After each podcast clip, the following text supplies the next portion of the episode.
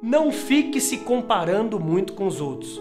O que mais faz as pessoas sofrerem é a comparação. Você acaba de comprar um carro zero quilômetro da cor que você queria, daquela marca que você queria, você parou no semáforo, olhou do lado, um carro mais chique que o seu, mais caro, mais novo, mais bonito ainda, mais lançamento que o seu, e você começa a se comparar e você nunca agradece a nada. Tá errado. Penúltima, blinde-se dos vampiros. Vou repetir essa penúltima. Blinde-se dos vampiros. A primeira coisa que você tem que fazer agora é na frente do espelho e olhar o seu pescoço para ver se tem duas bolinhas vermelhas. É, às vezes você recebeu a mordida de um vampiro e você também é um que só reclama. Vampiro é um roubador de sonhos das outras pessoas. Parem, você, eu, ninguém tem direito a roubar o sonho de ninguém.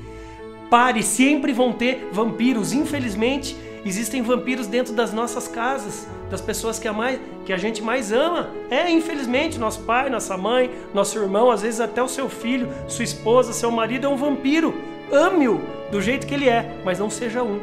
Vampiros exatamente existem para você fazer com que eles se transformem novamente em pessoas vencedoras. E em último, André, qual que é? Número 6.